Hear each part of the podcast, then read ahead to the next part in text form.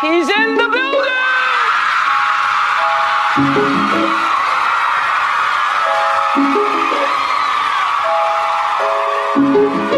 Drink the moment.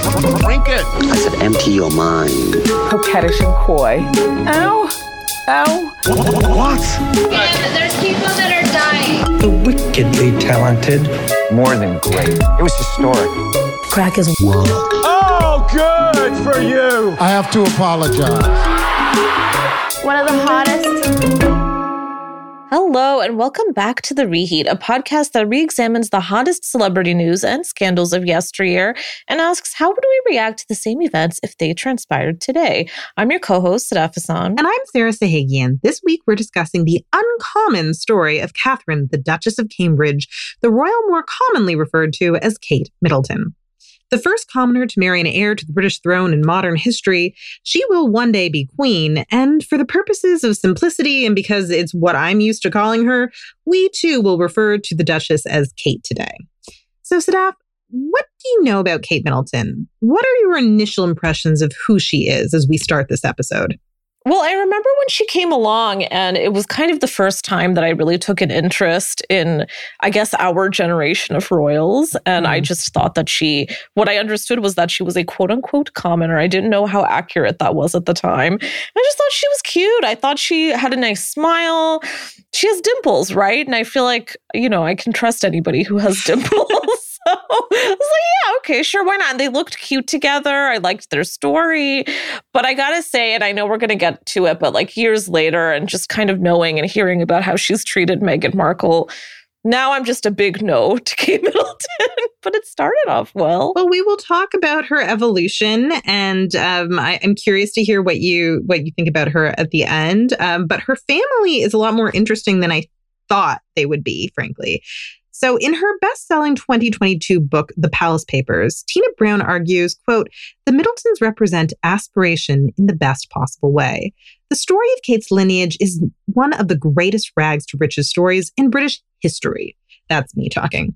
While Kate herself always had a comfortable life, her mother, Carol, came from truly humble beginnings.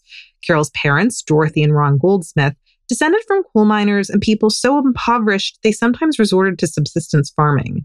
Ron and Dorothy themselves were a working class couple who lived in a council house, a British form of government subsidized housing for lower income people, while saving money to buy their own home. And in some ways, they are the poster children for the social mobility this vital type of subsidized housing can foster when it's offered. Ron and Dorothy used subsidized housing to save enough money to buy a house, and a mere two generations later, their granddaughter has become a princess of the United Kingdom. Sadly, Britain's affordable housing program the same program that gave a future queen's family housing stability has since experienced severe cuts in the 21st century. Cash strapped as they were, Ron and Dorothy still found the funds to spoil their beloved daughter, Carol. When baby Carol was born in 1955, they bought her a top of the line Silver Cross pram, the same pram the royal family used. How prescient. Carol was always bright, but her family's modest means meant that the idea of getting university education was unrealistic. Instead, she became a flight attendant, which was an incredibly competitive field in the 1970s. While working for British Airways, now as a part of their ground crew, she met the comparatively posh Michael Middleton, a flight dispatcher. The way royal reporter Katie Nicholl explains it in her book, Kate the Future Queen, the Goldsmiths were delighted at the upper middle class status their daughter secured through marriage. We must remember that Britain is a society where class is deeply ingrained, and marrying outside of one's class of birth is not easy even today, and certainly wasn't in the 1980s. The newlywed Middletons settled in the historic county of Berkshire. As a couple, Katie Nicholl describes the Middletons as always being royalists.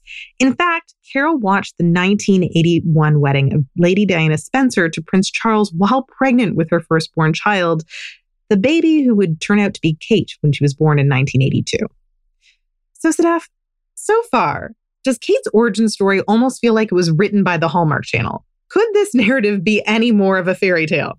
No, it totally does. I mean, it's kind of crazy the evolution. I don't think I knew that much about it at the time. Like, I knew that she came from a different quote unquote class as obviously the royals. I feel like you kind of have to if you're marrying into the royal family. Mhm, yeah. But this is quite a jump, right? And there is something that's so romantic about it. Well, there's just something so perfect about your mom's pregnant with you and she watches the wedding of your future in laws. But then I do wonder though, I mean, how many people living in the UK are probably did watch it? Oh, they all probably did. do- So I right? guess yeah. you could have said this about any commoner. I hate to burst the bubble. Fair enough. Fair enough. They were all watching it. Like uh, anybody who was pregnant, if their daughter had gone on to marry him, could have told this anecdote. But hey, maybe not fantasizing about it. I'm sure there's plenty sitting there like, oh, fuck them. But then, you know, yeah, people hate watched it. Carol Yeah. wasn't hate watching it. She was love watching this wedding. Carol liked the royal family. yeah, there we go. so when Kate was really young, Michael relocated the family to Jordan, where he secured a better paying position. The family stayed for roughly two years, with Kate attending preschool in Amman. When the Middletons returned to the UK, it was Carol who made the family truly rich. A busy mom of three to Kate and her younger siblings, Pippa and James, Carol began creating and selling boxes of supplies for children's birthday parties. Carol literally started her business, Party Pieces, at the family's kitchen table. By 2018, Party Pieces was worth approximately $40 million, according to Town and Country magazine. Oh my God. Yeah, this is a real self made woman. She reminds you of Martha Stewart or Kris Jenner. Later on, it's more Kris Jenner, but at the beginning, it's definitely Martha Stewart. I believe it. In a rare interview, Carol Middleton told Sherlock in February 2022, quote, being a mother meant I understood how children's parties worked from the point of view of the parent organizing them and the children who wanted to enjoy themselves. I wanted to make it as easy as possible for parents to create the perfect party for their children. So that's what inspired her to start Party Pieces, and it's been a profitable venture for her. With their new wealth, the Middletons bought a spacious home in the well to do village of Bucklebury. They also took glamorous family vacations to destinations like Barbados. In her youth, Kate was an enthusiastic and bright student who acted in school plays. At age 10, she portrayed Eliza Doolittle in a production of My Fair Lady, a play about a woman from humble beginnings who learns the manners of a princess. How's that for foreshadowing? I mean, there's too much of it. It's thick. She was never like truly in poverty or anything. She was always upper middle class, but definitely there is this theme in Kate's life of just constant social mobility, right? And it gets even more astronomical as she goes on and gets older. The multi talented Kate also excelled in several sports, including hockey, netball, and tennis. However, she wasn't just a high achieving co curricular machine. Kate loved the British sitcom Absolutely Fabulous and was known at school for her Joanna Lumley impression, which makes me like Kate more. That's actually quite endearing. Me too. And I like Ab Fab. So I'm kind of like, okay, okay, Kate's got a Mhm. personality. Yeah, she's kind of relatable when you hear that. And also, Sadaf, you'll love this. Her favorite movie was Tom Cruise's Cocktail. Oh, I do love that. See, now you're, what you're doing is dangerous. You're making me like Kate Middleton, and I never thought that I would get there. Oh, I feel like the two of you could hang out and have fun. we probably could have a very good time. a very good time. Uh, for secondary school, Kate attended the prestigious Marlborough College. I have a hard time saying that. a co ed boarding school founded in 1843, and the same institution Princesses Eugenie and Beatrice would later attend. Fancy. In addition to excelling at sports and receiving good grades, Kate was known for her physical beauty. By age 16, she was at the top of the quote, fit list, a problematic list ranking the most conventionally attractive girls in school. However, Kate was a bit less popular with the boys than her younger sister Pippa. Pippa was even more athletic than Kate and did slightly better academically, but there seems to be a consensus there wasn't much jealousy on Kate's part. By most accounts, the sisters got on well. Ultimately, both sisters became school legends, with Kate being voted, quote, most likely to be loved by everybody. wow. There's a lot. Uh, there, that's very prescient too. Yeah. Yes. Like this girl was always beloved. And there, we always go back and retcon people's views when they end up becoming incredibly famous. Like, oh, they were destined for this. It really Yeah. does feel like Kate was destined for this. Like, It's almost like she was factory made for William. Like it's just, it's so wow. yeah, I, she was kind of made in the lab for this job. Yeah. Yeah. So, does anything about Kate's upbringing surprise you so far? Was she more privileged than you thought she'd be, given how the media, you know, referred to her as common in the early days? Yeah, she absolutely is. I, I was saying it before, but in my mind, I had completely pictured her as a again quote unquote commoner. I think also though because i wanted to buy into the fantasy of it all right? And like we were saying being on either side of the uh, what is it? The train tracks or whatever like that's Yeah. the kind of like i bought into that back then and i thought there was such a romance too and i loved the idea of that but this woman was loaded she was doing amazing. That's not the story at all No, it's not. But one thing that's important to remember in British high society, because she's marrying into the monarchy, which is the most staid and retrograde institution in the world, arguably. One thing to remember is that new money is considered a different class in Britain, right? Right. And her family, most of it was pretty new. I mean, her family came, her father came from an upper middle class background. Um, his family had done well, but they weren't, you know, they they weren't really rich. Mm. And Carol, with her extraordinary work ethic, because uh, from my research, I've gotten the impression that Carol worked really friggin' hard, uh, made them rich. It's one of the Carol is like one of the few meritocratic successes I can actually think of where like yeah people weren't really giving her a hand up between taking her kids to their lessons and making dinner. She was just planning a business at the kitchen table. She didn't even have an office. Like that's actually really impressive. It is. And by the way, I really appreciate that distinction. That's really interesting when you put it that way. And yeah, I just want to hear more about Carol. She sounds like the fascinating one. Yeah, she worked hard for her money so her children wouldn't have to, is kind of the impression I get Yeah. from her. Like she gave them new money so that they could go off and become old money, um, which I guess, like in Britain, when you grow up and old money is so venerated, that's maybe the dream. I don't know. Like, I, but it seems like that's what she was doing. Yeah, yeah. So the academically minded Kate was determined to study history of art. So she set her sights on the University of Edinburgh, which had the UK's top art history program. Since Kate's best friends from Marlborough also planned to attend Edinburgh, it seemed like the perfect choice. Kate got in, but at the last minute, she decided not to accept her offer. Instead, she took a last minute gap year before university and decided to apply to St. Andrews instead. And St. Andrews was the university where it just so happened Prince William would be studying after his gap year, so they would be starting at the same time. Wow. The debate over whether Kate switched her sights to St. Andrews to pursue William specifically has never really been resolved. Oh. There is a popular theory that Carol, in a fit of social climbing, insisted her daughter throw away her more prestigious university acceptance for her chance at dating the future king. Oh, wow. In the Palace Papers, Tina Brown suggests William was indeed Carol's motivation. According to Brown, quote, Carol has considerable strategic flair, end quote. And while I don't doubt Carol's strategic talents in the world of business, not everyone believes she was a modern day Boleyn plotting to have her daughter marry a king. Katie Nicholls, an authorized biographer to the Duchess of Cambridge, whom I've mentioned previously, has her doubts about that theory. So that's one person who doubts it. And frankly, so do I. And here's my explanation for why I doubt that theory. Reports suggest Kate was likely still hung up on her high school boyfriend Harry when she began university at St. Andrews. It is quite possible that Kate simply decided she wanted the small town university experience St. Andrews offered rather than the hustle and bustle of Edinburgh. So, Sadaf, do you believe Carol plotted to have her daughter marry a prince, or do you think it was just a coincidence that Kate changed her mind and decided to attend the same school as Prince William? Well, listen, Tina Brown can convince me of absolutely anything she wants, even complete garbage, which sometimes she does peddle, and I love that woman. So I'm twofold here. So I think Carol might have had this in mind because I think Carol experienced a huge upswing. She became a very wealthy Mhm. woman living a very posh life.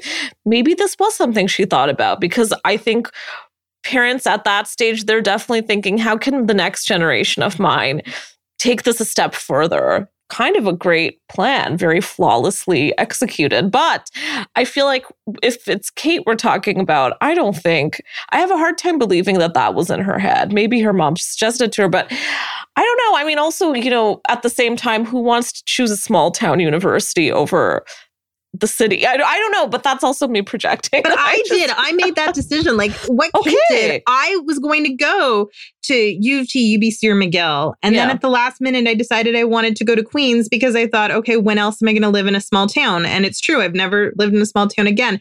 When you are that age, you make such weird rash decisions that are so impulsive. Yeah. And I don't regret my decision. I, it truly, it really doesn't matter where you go to university. Yeah, that's also it true. doesn't Yeah, and you think no. it does when you're a teen and it really Yeah. doesn't um but i also like made that impulsive decision uh so i can relate to her where you just like you work so hard for something and then you just you get it and you're like now i want something else But that that's great because that that adds even more to my original theory that I don't think Kate had that plan. Maybe her mom did. I think Kate just wanted a gap year and then just switched her plan. And I think you're right. She probably was still hung up on this Harry, who is not William's brother. And No, so yeah, Harry. I just don't believe it. I don't think I don't think girls that age think like that. And considering like what her life had been up until that point, how I'm gathering her personality was again, I'm making a lot of assumptions. I just don't believe she would go that far. You'd have to be plotting for a very long time, I think, to make this big of a change in your life, just to hopefully maybe marry the prince. and you don't even know if you're his type right you don't you've never Yeah. she didn't know him so how and carol Yeah. certainly didn't know him like No.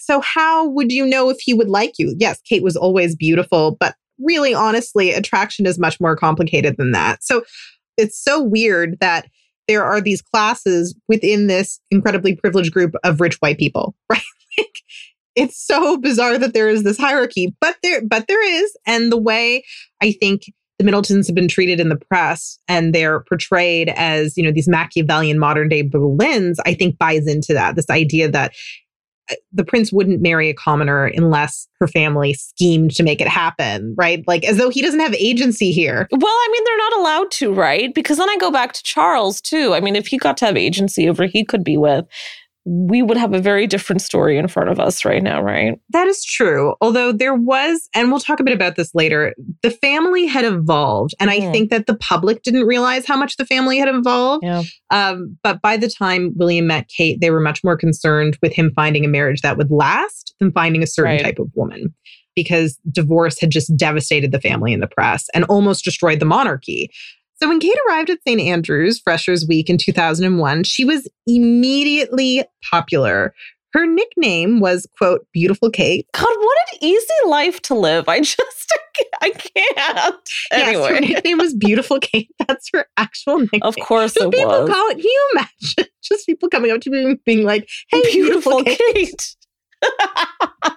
It's a weird nickname. Like it's creepy. Um, um, and in fact, it was actually William who first approached Kate, not vice versa. William was so intimidated by her, it took him a couple of weeks of school to summon the courage to ask her to join him and his friends for breakfast. Oh. Yeah, it's kind of sweet. Like this is Yeah. somebody who's probably never worried he wasn't good enough for another person in his life, Yeah. and then he was like intimidated by Kate. I love that. She was just so beautiful, Sarah. I have seen her in person. Um, Oh, right. You have. okay, I went. Uh, I'll just tell the story quickly. Yeah, Uh, please. when they came on their first tour to Canada, I was visiting a friend for um, the Canada Day long weekend, just because you know it's a long weekend, you get it off. And she Yeah. lived in Ottawa, so I, I took advantage of it. And she tricked me into going to see them. So I listen. I, my mom took me to see Prince Charles as a four year old. I, I did not ask. She claims I asked to go see Prince Charles. There's no, I did Four not. years old. I did not do that. But I did meet him as a four year old. Um, and I remembered how crowded it was and how tedious it was waiting. So I had no interest in going and, you know, hanging out in the throngs and trying to see them. It was a really hot day. But my friend picked a certain restaurant for brunch and then decided we should do takeout and eat the food on the street. And then it turned out that that was the route that their carriage was coming down, which I oh, didn't know. Yeah. Um, so I did see her. Um, and she was very, very beautiful, even with like a slight sunburn, because I think she'd underestimated the Canadian heat. That's how flawless this woman is. My God. Oh, the power of dimples, I'm telling you. Okay. So at first, when they met at St. Andrews, Kate and William were just friends. They bonded over their love of outdoor pursuits, traded gap year stories, and enjoyed a mutual love of healthy breakfast foods like muesli cereal instead of sausage. Wow. So many of the St. Andrews students would have like the fry up, which is definitely what I would have eaten. But anyway, Yeah. Kate and William liked muesli. That's They were fine. mutually boring. yeah, absolutely. That's fine if that God. you know, eat what makes you happy. Um, soon they began swimming together in the mornings. So they also worked out together. But they still weren't a couple. In fact, the first boy Kate became involved with at St. Andrews was an upper year student named Rupert. According to reports, the first time William tried to kiss Kate at a party, she pushed him away because she was still dating Rupert. Oh my God, William, you dog. Also, know. Rupert, like these names are so English. Wow. I know Kate's the only person here who has a normal name. but then she has Middleton. I mean, Middleton is like right out of a fairy tale book. My God. So Tina Brown believes that Kate was playing hard to get and this was all part of some sort of a strategy that the Middletons created. However, I have never met a 19 year old who is that shrewd. if this is true, Kate shouldn't be a princess, but should have been recruited by MI6 or like should be the prime minister because she's a friggin' strategic genius if this is true. Yeah, this is not Gossip Girl. Tina Brown thinks everyone's a schemer, which which is adorable. I mean, I wish that was the case. That would be fun. She projects. She thinks everyone thinks the way she thinks, right? Oh, um, yeah. And most people are not that canny. I'm sorry. Like, and you know, it's actually sweet that Tina thinks that much of other people. but like, I, you know, I've read the Vanity Fair diaries or whatever that Me is too, called. yeah. And, you know, she really is a schemer and more power to her. She's great at it. Extremely. Um, yeah. But most people don't think like that. no, they don't. God no. Tina Brown lives in her own lives in a movie of her own making. Like that's a different planet. Yeah. But at the end of the day, her world is definitely more interesting than ours. And I would love to be in it. So if Kate really was playing hard to get, the plan was ingenious, I have to say. If this actually was true and she it was all a strategy, I don't think it was, but if it was, it was Yeah. just inspired. William was used to people fawning all over him, and while Kate seemed to like him as a person, she didn't seem impressed by William. Oh, I love it. Yeah, so that is something that, you know, that's an aphrodisiac if you're a young prince. Yeah. And of course, what episode about Kate Middleton would be complete without going into her lingerie moment?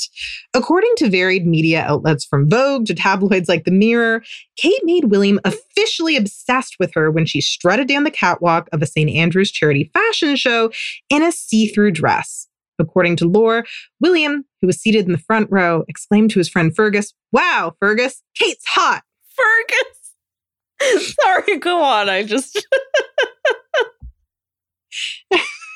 I know, I know all the names. Nonetheless, there isn't a public consensus about when and how Kate and William began dating.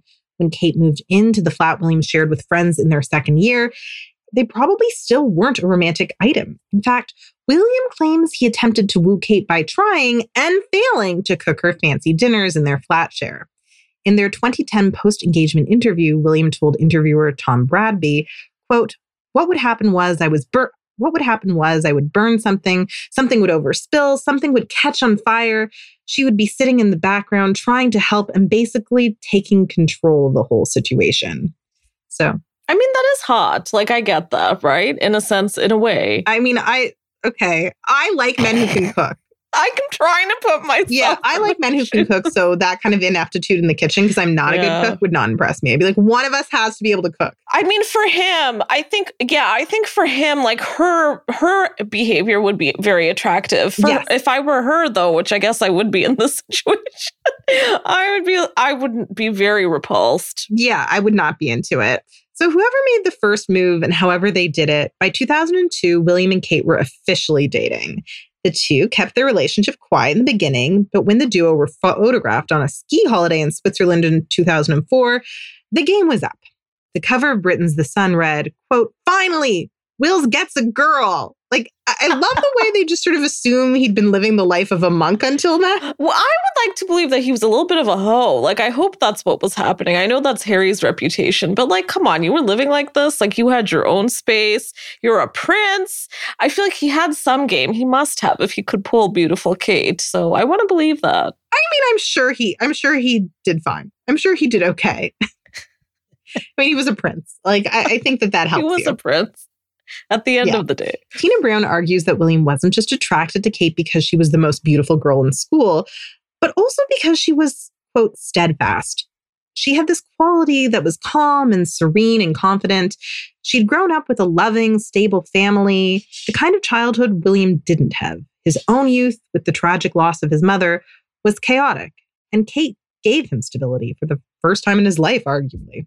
But here's another question how much of their story can we even know, right? Like, how do we know what's true and what's just sort of being kind of leaked by the palace? I don't really buy any of it, to be honest with you. I feel like even in post engagement interviews, and I know how big that is for them now, Mhm. it's like that must have been rehearsed endlessly. Oh, for sure. Listen, it's interesting that they told the anecdote about like, I tried to impress her by cooking for her and not, I tried to kiss her at a party and she rebuffed my advances, right? Like they're Yeah. presenting it in a certain way that's really cute and wholesome. And, and like, listen, fair enough. Like, I don't want to tell the more unsavory parts of my relationship that like are kind of embarrassing on national television either. Yeah. Like, I met my husband on a dating app. If uh, if I were the heir to the British throne, I don't know if I would say that on ITV. Yeah. Like there's nothing wrong with meeting on people on dating apps. I married someone I met on one, but I probably wouldn't emphasize that. Yeah, no, you're totally right. Like we all edit things, right? But then their whole image that they present is extra quote unquote photoshopped. Like I remember when that moment when she's on the catwalk at the Mhm. at the school fashion show, when that moment leaked or came out or Mhm. however it did. I remember there was a huge media camp that was kind of calling her or sort of slut shaming her for even doing that in the first place. It was so bizarre. But then when you actually watch the video, there's nothing in it that's even remotely No. explicit or crazy. It's just a pretty typical school fashion show. So everything is spun in a certain way. And I mean, we know the UK media, especially, is completely out of control, right? Yeah, absolutely. So when Will and Kate's relationship went public, Kate became a lightning rod for paparazzi attention. After graduating from St. Andrews, she moved to London, where her parents had purchased her an apartment in the swanky neighborhood of Chelsea. Uh, the Paps were regularly camped out at her apartment, taking pictures of her leaving for work or taking out the garbage. It wasn't unheard of for them to follow her down the street or harass her late at night. Her phone was also hacked by the tabloids over 150 times between 2005 and 2006. My God. Unfortunately, being a royal girlfriend meant that while she was an object of fascination for the British public, she didn't qualify for royal protection. So that admittedly must have been hard. Like that sounds like a really challenging situation. yeah. And it went on for a really long time uh, because they dated for a really long time. yeah. As was customary for the Windsors, William went on to Sandhurst after St. Andrews, where he completed his Royal Military training. If you believe Tina Brown, Kate deliberately neglected her career in her 20s to keep her schedule flexible so she could be available for William during his breaks from the military. Uh, she worked part time as an accessories buyer at the high street clothing chain Jigsaw, um, which, you know, I lived in Britain for a time. That's a it's a good chain. They have nice stuff. She also did some work for party pieces, but what Kate was best known for in this era was her own wardrobe. It was full of eye-catching high street clothes. Quote, the Kate effect was used to refer to how when she wore something cute from a high street shop, whether it was, you know, whistles or a Zara, it just sold out immediately. As a longtime girlfriend of the prince, Kate was dubbed, quote, Waity Katie by the UK press, a derisive moniker used to highlight the fact that Wills had yet to propose after several years of dating. The fact that it's normal for people in their mid 20s to feel unready to get married didn't seem to register for the British press. Some of William's friends also believed Kate wasn't good enough for him and referred to both Kate and her sister Pippa as, quote, the Wisteria sisters, a reference to a plant that is beautiful and fragrant, but also very good at climbing. That's clever, I have to say.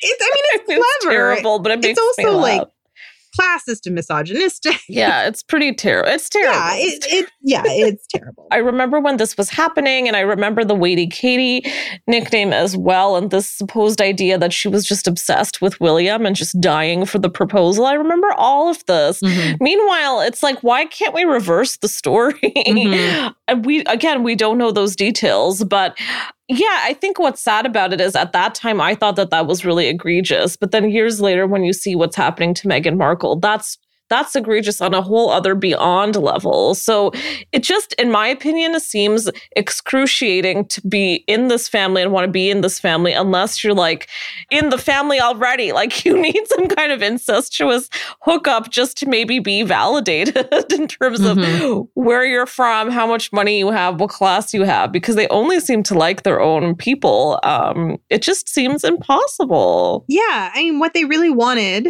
it seemed, was another Diana, and she, you know, looks wise, stunning, right? Yeah. So on that level, very similar to Diana, but she wasn't the daughter of an earl, and for some reason that seemed to make a difference in how she was portrayed in the in the press. Like the press has this. I, I don't even know if it's conscious classism because most of the people writing these headlines and most and the huge majority of people reading them were not nobles, right? Like they were commoners too. Yeah. So yeah. why would they want to why would they want to eviscerate someone for being a commoner well like you i guess if you grow up in this highly classist society you you kind of internalize it a little bit Yeah, and I think too. It, it, there's such an irony to this, but I was kind of pointing at it earlier. But even in this way, that this is all a fantasy and it's all a fairy tale that we Mhm. really enjoy, and the royals are that for us.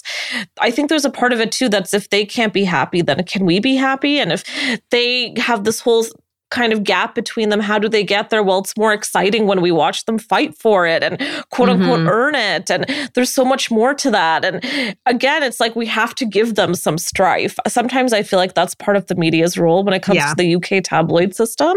And what they make you want more, they make you crave it because they're saying, when will she ever get the proposal? Meanwhile, they're living a perfectly happy, fine relationship. I don't even know that it was an issue for them, but it makes it more exciting and makes it more Mhm. Fun for us. Um, but I think inside the family, my theory has always been that there's just nobody who could ever be perfect for them. And I think that's also misogyny talking, right? Because I think that's especially the case for the women in the family. Like, you have to be some kind of flawless mix of every woman who was there before. And there's never going to be another Elizabeth. So.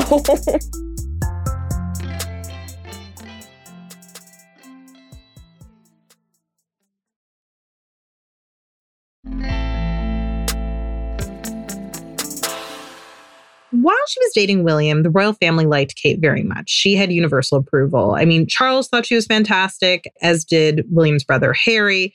However, the Windsors were concerned about William getting married too young. So this was a complication. After the disastrous divorce of his parents, it seemed possible that the British monarchy wouldn't survive the dissolution of another heir's marriage.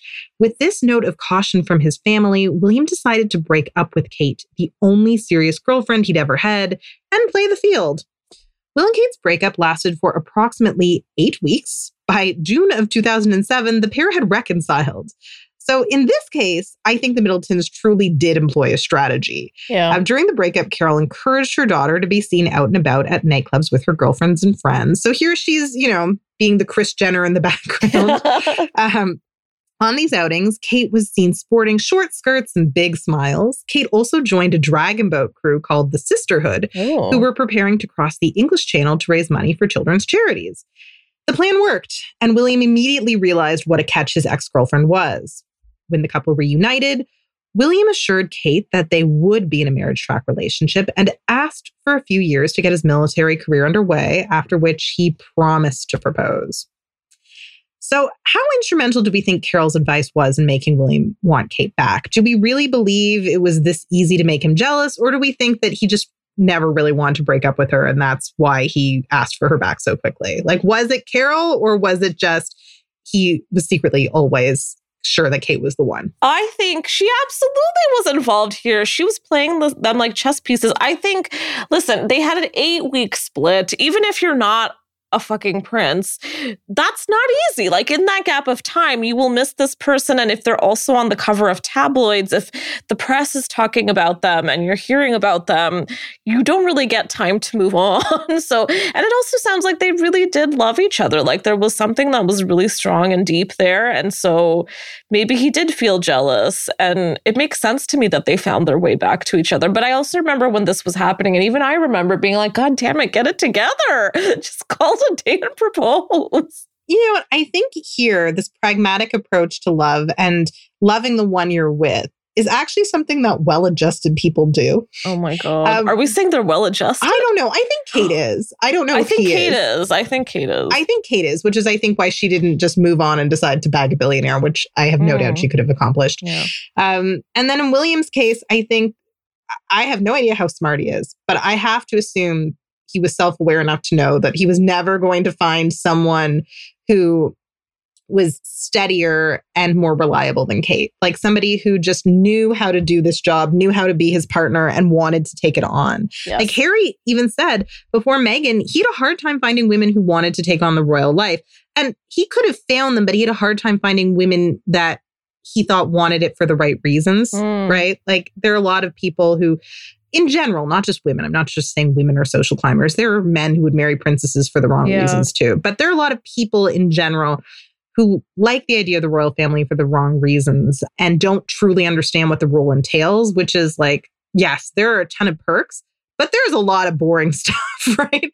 Um, and Oh, there's yeah. a lot of press scrutiny, and you have to be really strong to withstand that. And also, you kind of have to be a glutton for punishment to be okay with it. Like, I wouldn't be okay with that. And Diana wasn't okay with that. Meghan wasn't okay with that. But Kate seems okay with it. Yeah, I mean, this is the thing that always gets me is I don't think I would ever go through with this. I mean, this is this is a conversation we can have later on a Friday night, but I feel like I would never do this. I just you're giving up so much. You're going to be put through hell. You essentially are giving up even having a career and whatever dream and wish you originally had is replaced with this fantasy life, which Yeah. maybe is a fantasy life. How the hell should I know? But again, it seems that she was willing to do it and he felt she could do it. And maybe that was enough. Because listen, for average people, it's hard enough to find someone who's going to be your fit.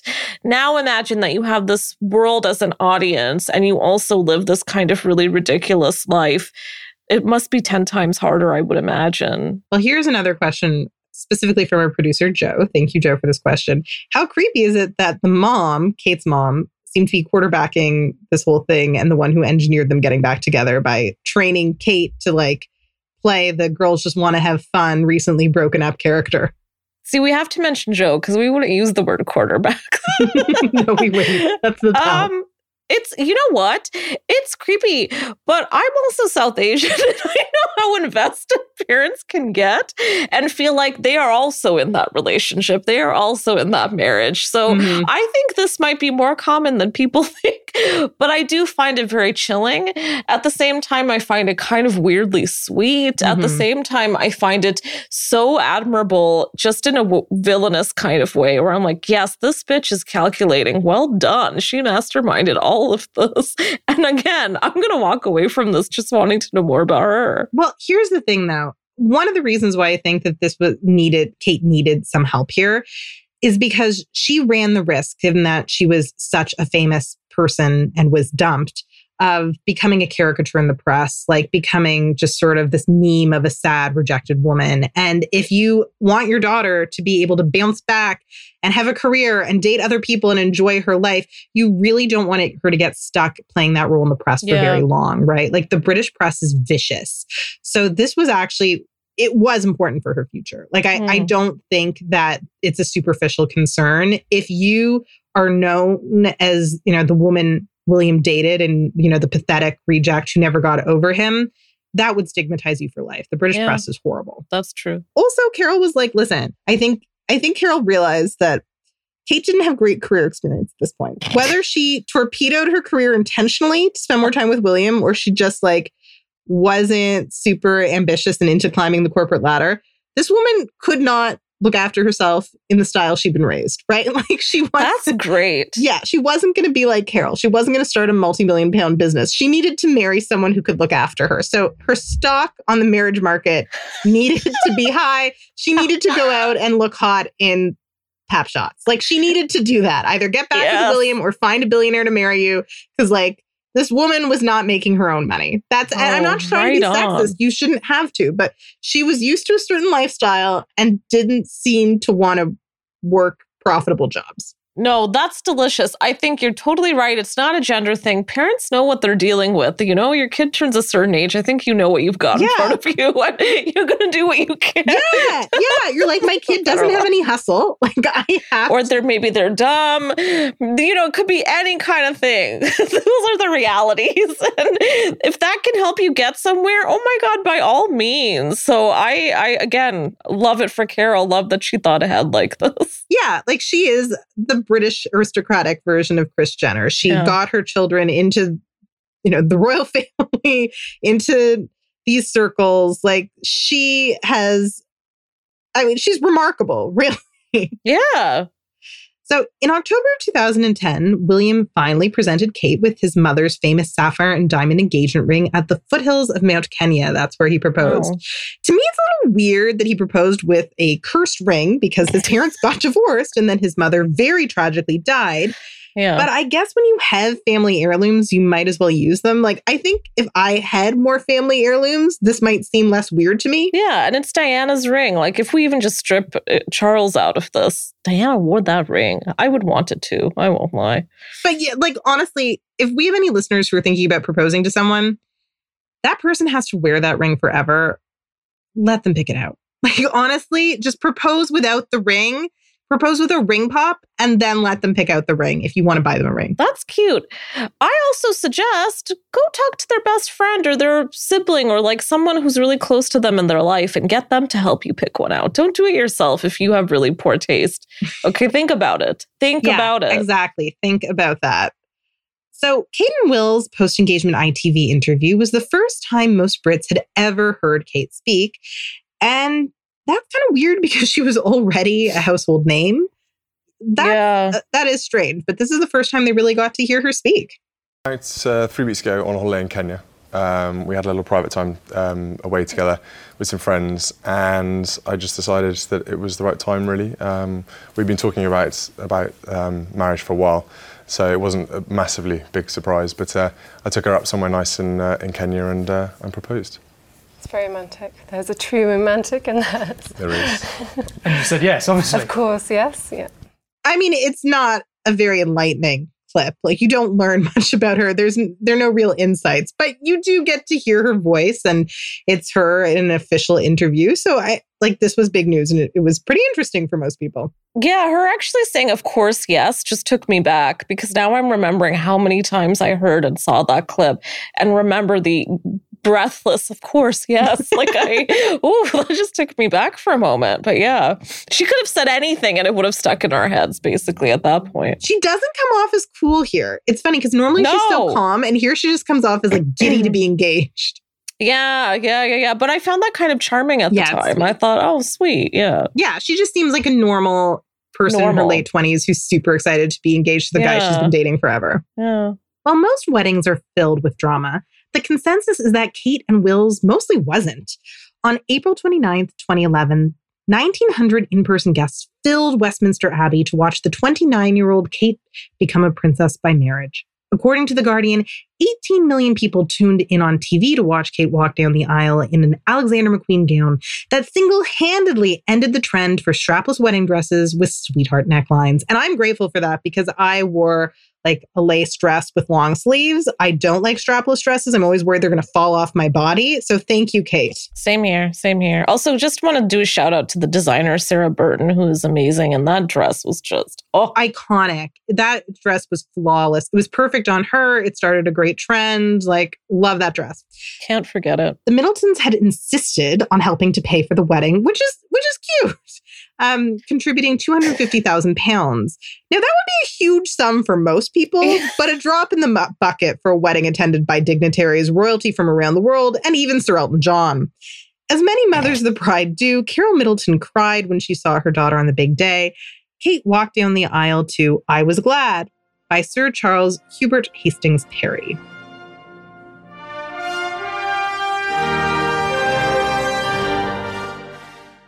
That reminds me of old Hollywood depictions of royalty. Like it just feels so cinematic that moment. What about you? It reminded me of like Phantom of the Opera. it reminded me of something much worse. But anyway. well, because I also remember watching this wedding and I remember the music specifically. And I remember thinking, Jesus, this is intense. But I mean, it's the royals. They don't do anything lightly. So go figure. Yeah, you're right. Like it is a little bit over the top. but it is okay. One thing that we have to understand is part of the reason why it's over the top is anytime the Royals do a big event like this, it's simultaneously contemporary and historic. Like they have to think Yeah. like people will see this clip in 200 years and they'll watch it now. So how can we do justice to this moment in history? Which I mean, currently it's the present day, but but it is going to be studied as an historic moment. So they have this weird tension. And that's why I think everything ends up being over the top and there's a lot of pageantry. Yeah, it's interesting. Who could forget how Pippa Middleton broke the internet when she um, wore that body hugging dress when she was a bridesmaid at the wedding? That became one of the most talked about moments of Kate and William's wedding. Kate became her royal highness that day, but Pippa earned herself the nickname of, quote, her royal hotness in the press. I remember this. I just want to note that you have written the words shapely backside. Wonderful. Oh, yeah. Wonderful. I second guess that. Yes, her shapely backside in that body hugging dress became quite famous. Um, she later married very well too. Yeah, and I, I remember a lot of the chatter about how incredibly beautiful she was. Even Mm. discussion that perhaps William should have been marrying her. And I was just like, really? And listen, I do think these women are attractive ladies, but really, are they the pinnacle of hotness? Like, I just anyway, that's where white privilege gets you, but it's very fascinating. Yeah. Well, yeah, that that's true. And like that for a long time, there was the speculation that she and Harry were together, or Oh, I think it was people were shipping them. Like they weren't together, and there was no reason to believe that, but people were willing it into existence. Yeah, yeah. It's cute. It's a cute idea. It is cute, but I mean, Pippa was a money player. Like Pippa married a billionaire. So Money player. Harry doesn't have billions. Like Listen, if Pippa did smart. Pippa did what I would have done. that is the smarter thing. Why be a royal with all of the scrutiny when you can marry Yeah. a legit billionaire and have a yacht, right? Like so much better. Yes. Does it have? I think I know the answer, but did you watch this wedding when it was televised? I did, of course I did. Oh my god. I mean it was the first the first royal wedding that I got to witness from my home on the TV. But of course, like, you know, I ate it up with everybody else. And like I said, like her dress will forever be in my brain. It was just beautiful and she looked beautiful and he looked great and it was a whole thing. I was though, I think that was the first time where I sort of started to disconnect from the fantasy of it all and start to feel like this is a little bit too much and it's a little Mhm. strange because also remembering that she was just in her late 20s. I mean, it must have felt so strange. I don't know. It's a lot. And to know that millions are watching you at home, I don't know. I agree. She seemed into it though. Like she Yeah, was she did. so joyful. She didn't seem nervous. Like Yeah. watching that, I remember when they were engaged, I was worried. I sort of thought, oh my God, is she going to be destroyed by the press like Diana was? Like, I mean, Diana was just hounded by the press, and she was somebody who, I mean, she was really abused by Yeah. the institution of the monarchy. Uh, but what struck me about Kate when she walked down the aisle is how much agency she seemed to have. Like, she really seemed happy and certain and confident, like this was her choice. And I guess, I mean, she was a decade older than Diana when she Yeah, got married. yeah. And that just shows why you shouldn't get married as an adolescent. Um, in, in the odd case, it turns out well, but people really do need to be given that space to grow up, grow up and be sure of their decisions. And it really did seem like Kate knew what she was getting into and was sure of herself. Kate and William just they're wearing their joy on their faces. Like Yeah. I remember him smiling at her at the altar, and I just remember also being like, "Oh, hmm And then the mouth readers found out that he said, "You look beautiful, babe," which is like such a was! basic thing to say, but it's also sweet because that's what Ah! so many men say to the women they're marrying when they see them. yeah." And I remember people did it again with Meghan and Harry, but I God, I remember people replaying that endlessly, and oh God, of course I ate it up. Jesus, yeah. So the nation rejoiced at the wedding of Kate and William, buying commemorative mugs and tea towels. But Kate's newlywed phase was not without complications. Illegally taken paparazzi pics of Kate sunbathing topless were published in a French tabloid in 2012, for which Kate was later awarded 92,000 pounds in damages. Similar pap shots were published of Kate's naked bottom. In 2013, acclaimed Wolf Hall novelist Hilary Mantel also criticized Kate for being, quote, painfully thin. Despite not knowing the Duchess personally, Mantel also insisted that Kate had, quote, no personality. I mean, she's not wrong about the second one, but how can I say that e- either? I'd have a less to know about her than Hilary Mantel does anyway.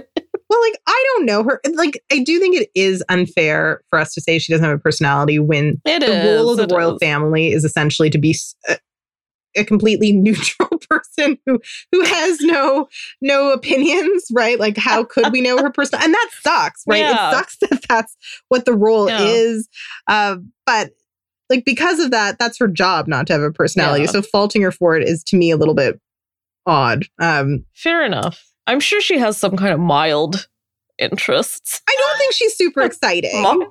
I also feel like I'm sure she has she has preferences. You're right. you're right. You're right. You're right. so, despite all of this, Kate was unflappable. She embarked on royal tours around the world, posing in beautiful but often recycled dresses, making her relatably glamorous. She quickly produced three gorgeous babies, dutifully posing with her newborns on the steps of the Lindo wing hours after giving birth, a custom Meghan Markle later pushed back on when she delivered Archie. Even rumors of her husband William's infidelity, rumors that my research suggests lack solid evidence, did not seem to ruffle Kate. She remained calm and collected. Kate also worked with William and Harry to launch Heads Together in 2016, a campaign designed to fight the stigma surrounding mental illness. Kate also happens to be an advocate for the well being of parents and families, speaking candidly about the challenges of being a mother, um, and candidly by royal standards, like not yeah. candidly by mom on the street standards. Yeah. In an interview with podcaster Giovanna Fletcher, which I, I love that name, Me Giovanna too. Fletcher, great name. The Duchess was asked if she experienced mum guilt.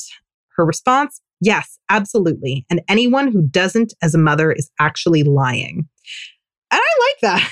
I do too. In that same interview, she even admits, like, when they first had George and brought him home and he like wouldn't stop screaming, um, William kind of regretted having kids. Oh wow, really? Yeah, they got over it quickly, but he asked, like, oh my God, is this what our life is going to be like forever? Like, have we ruined our lives? Which is something that a lot of people ask when they bring home a baby that won't stop screaming.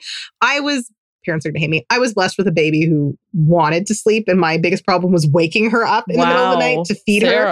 She did lose more than 10% of her birth weight, slightly more, because it was so hard to feed her. She'd get so pissed when I woke her up in the middle of the night. Um, anyway, I, I can relate to like the challenges and when you're all sleep deprived and hormonal, being like, what the fuck is this ever going to get easier? Yeah. Well, I mean, royals are supposed to project perfection, right? So for him to say that, that's actually incredible. hmm And it makes you think of them like the fact that she tells that story about him, where she's speaking for him, kind Yeah. of makes them sound like a normal couple. like she's not afraid to speak for him and tell a story about him on a podcast. Makes it feel like their marriage is real. Um, and it's a little moment of vulnerability on the part of Yeah. the royal couple. Um, you know, they don't have a lot of those moments. No, no, they're very careful. But yeah, they're real. Like that's that moment. Well, in recent years, one of the biggest news stories concerning Kate Middleton is the alleged feud with Meghan Markle. So we have to address that. That's Mhm. important. While the feud turned out to be a fabrication by sexist media outlets, according to my research, that's what it seems like, um, who wanted a cat fight. One genuine conflict has become public. Um, in 2018, news reports of Kate crying after a row over the children's outfits for Meghan's wedding to Harry became public. The casually racist depiction of the story was that Meghan had nastily made poor innocent Kate cry. So there is this, there are these, un, there are these gross racial undertones Yeah. there, and you know, Kate, the white mother of the nation, is, is sad and The vulnerable here. white mother of the nation. Oof. I mean, that's kind of how she's being portrayed Exactly. um, it. Yeah. in this narrative. And then later, Meghan contradicted that narrative in 2021 when she sat down for an intimate interview with Oprah. And we're going to play that clip right now. Did you make Kate cry? No. So where did that come from? Was there a situation where she might have cried or she could have no, cried? No, the reverse happened. And I don't say that to be disparaging to anyone because it was a really hard week of the wedding and she was upset about something, but she owned it and she apologized and she brought me flowers and a note apologizing and she did what I would do if I knew that I hurt someone, right? To just take accountability for it. What was shocking was what was that, six, seven months after our wedding? Mm-hmm. That the reverse of that would be out in the world. Oh, it makes me so mad. Well, in the Palace Papers, Tina Brown's research suggests the row was over Meghan's non traditional choice for the kids not to wear stockings under their bridesmaids' gowns, which, like, you know, everyone has the right to do what they want to do for their wedding, right? But it was also a really hot day, right? Like that's why she pushed for that. Yeah. I mean, it's like one of those things where everyone's going to make the choices they're going to make for the reasons they're going to make Yeah. them. You probably shouldn't get mad at someone when your kids are in their wedding for the choices that they make. Like that's not okay. That's that's unseemly. But Brown also believes that she thinks, based on her research, that it's likely that both women had tearful meltdowns that day. If that did happen, it was understand it would have been understandable because I mean, Kate was newly postpartum, having just given birth to her child Louis. Um, you know, and when I was postpartum, I had a lot of rage issues and had picked a lot of fights that I would not otherwise have picked. Yeah. Um, that I did later have to apologize for. And in Meghan's case, she was about to become the first known person of color to marry a major British royal, and she was experiencing a lot of racist scrutiny from the press. So it would make sense that tensions were running high and that, you know, maybe both women were upset or one was upset. It, like, it is understandable that a conflict would happen. But one conflict does not make a feud, Yeah. especially when Meghan herself has said Kate sent flowers to apologize and referred to her sister-in-law as quote a good person on re- on TV. In reality, it's likely that the two women never had a feud, that the media wanted them to be in a catfight, and that they simply didn't become close because they don't really have much in common, which is true for so many in-laws. I mean, it's so classic, right? We've talked about this in other episodes. People Mhm. just eat up the idea of women just being completely catty and tearing each other apart, and this idea that women are always in competition. But that's not true. I mean, you and I could be in competition with each other, but instead we've joined forces somehow. Mhm. Like it happens, people. But like, I think it's again, it's what we were saying before. It's just more fun. And as viewers and people who are seeing this from the outside, like it's, interesting. It makes you hungry for more. You want the drama, you want the chaos, you want to believe it a little bit. And then that ends up feeding into it. That's even something Meghan talked about in that interview, right? That the press has Mhm. basically been this other party in their family this whole time. And the Mhm. fact that they even managed to reverse what actually happened in our minds is pretty wild. You start to wonder not only how much does the family control things, but how much does the press control things. So I, I don't know. I have to assume that it's just fun for people to think that this is something interesting, but I've never found it amusing at all. Like I go back all the way to the years of Christina versus Britney. I hated Mhm. that. Mhm. So I don't I don't really get it. Why do you think people love that so much? Well, I mean, the world loves the catfight. We, I mean, the tabloids are still milking Jennifer Aniston versus Angelina Jolie. They won't let go of that. Uh, and I think you're right that we assume two women are in competition with each other if they're in a similar field and they're, you know, you know, they're both royalty, so they're in a similar Yeah, field. they're in the same field. They yeah, are. same field, same field. Um, and also, I think the truth was just boring, and the press couldn't run with that. The boring truth, like these women have nothing in common, and like so many sisters-in-law, just you know, are going to see each other at family events, but aren't going to text each other. That's boring. That's not a story. Yeah. And again, it's more romantic that they do have some level of closeness, right?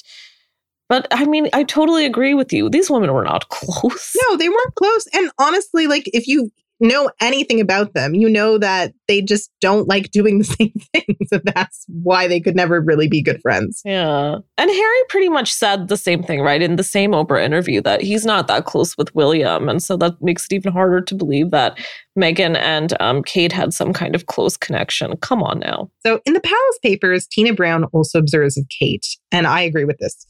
There is a Mona Lisa quality to her. No one can quite figure out what she's thinking. I think that that is very apt.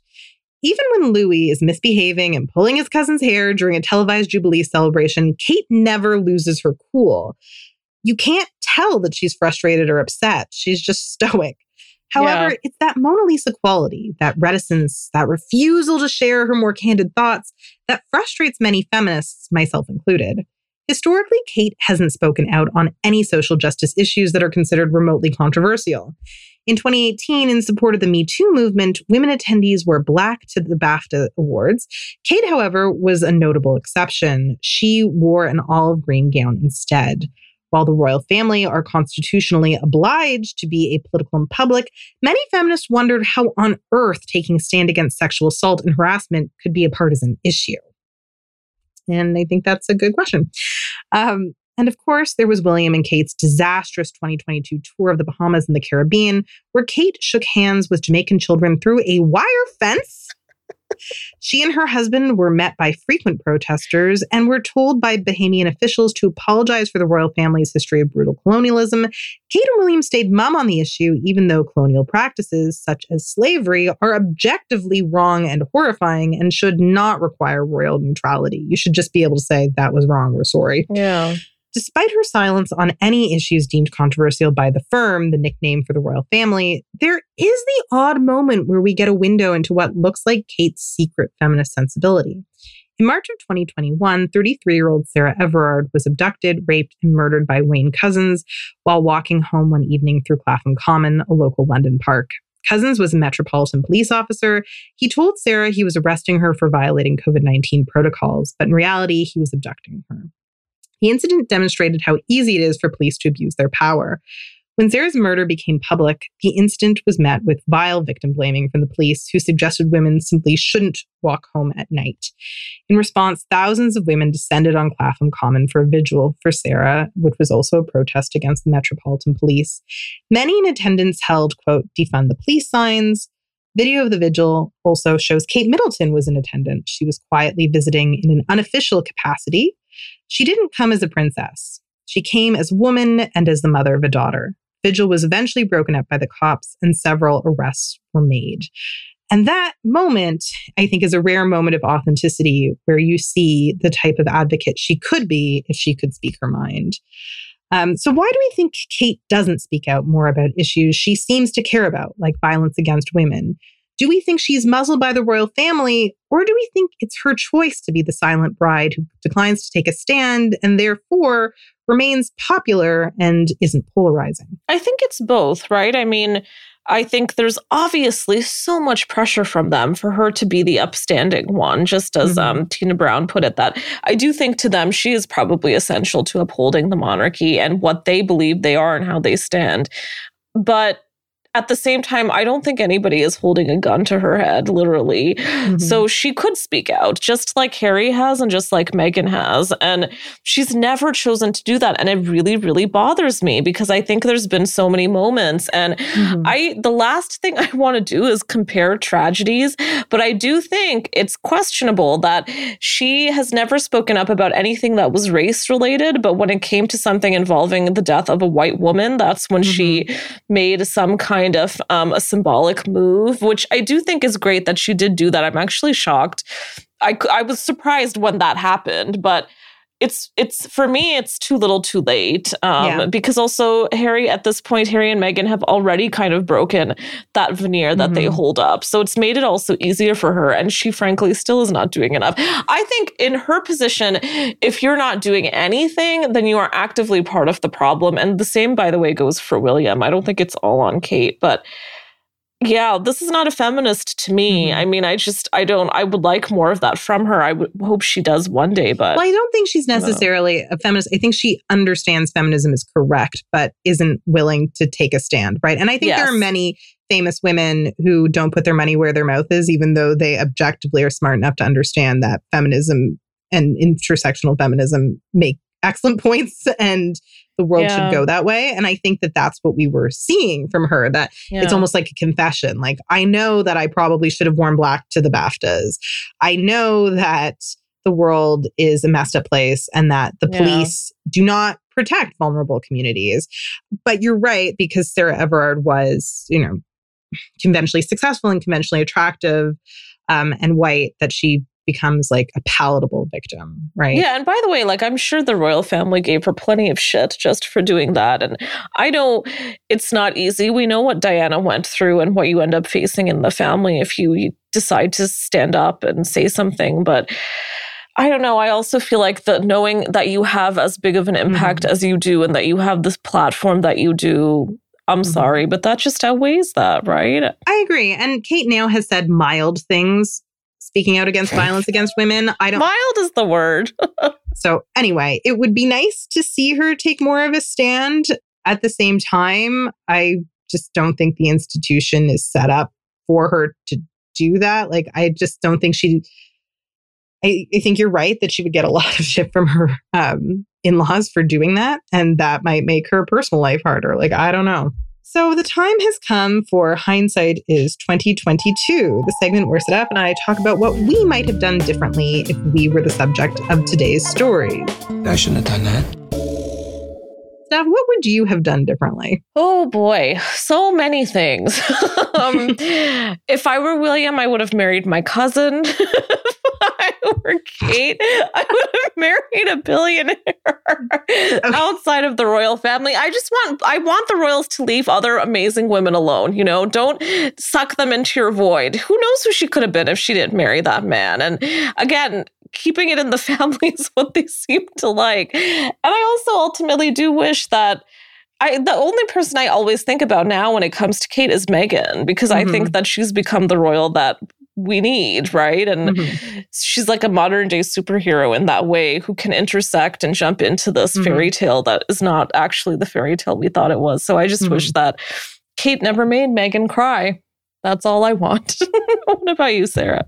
I mean, I think that that's fair. Yeah. I, I, agree. I mean, she shouldn't have criticized the little bridesmaids' dresses. Oh, come um, on. Yeah, that that's quibbling. At the same time, I do I can kind of relate to that moment because I was like really hormonal when I was that newly postpartum. And I think you make a good point. And listen, I've never been there, so I can't imagine what it feels like. And yeah, and, and again, it's like you were saying before, it's one moment out of this whole relationship or non-relationship they've had, and that's what we end up using to judge these people. It's the same case for all of it. Mm-hmm, exactly. I mean, there is definitely misogyny there, where we're so desperate yeah. for them not to like each other that we take the one moment where they had a conflict and try to say that's representative of their whole relationship. Yeah. Um, what I would have done differently, I think you're right. I think Kate should have just married a billionaire. Uh, yeah. We should all marry billionaires if we have the opportunity. yes, I think that's what I would have done. And had I been Carole, I think I would have encouraged that too, because it's just a better life with less scrutiny. Um, so I think I would have just said, like, focus on marrying rich, not marrying royal. Imagine that those are the lanes available to you royal, billionaire. yeah, I, mean, I actually, what a life. As a mother, I probably would have encouraged my kid to just get a job. But I guess if you know your daughter's personality and you're like, eh, I don't know if she's going to do the workaday life, then yeah. you, you suggest the the best possible alternative to that. Yeah, I think that's very fair. Mm-hmm. I mean, and also Kate, like, I don't want to portray her as as idle. Like, yes, she didn't really have a career, but like she's a mother of three children. And according to yeah. my research, she's very involved. She drives them to school. She does activities with them. Like that is work. And she's very privileged. She has more help than the vast majority of mothers do. Um, and a lot of financial security and connections. But like, I, I don't want to dismiss that mother work is, is real work. But like, she didn't, according to my research, seem interested in having like gainful employment. Yeah, yeah. Anyway, like she could have been a great accessories buyer, but she decided to be a princess instead. And, you know, that's her choice. Listen, I can completely understand if someone would rather be a royal than have a nine to five. So fine.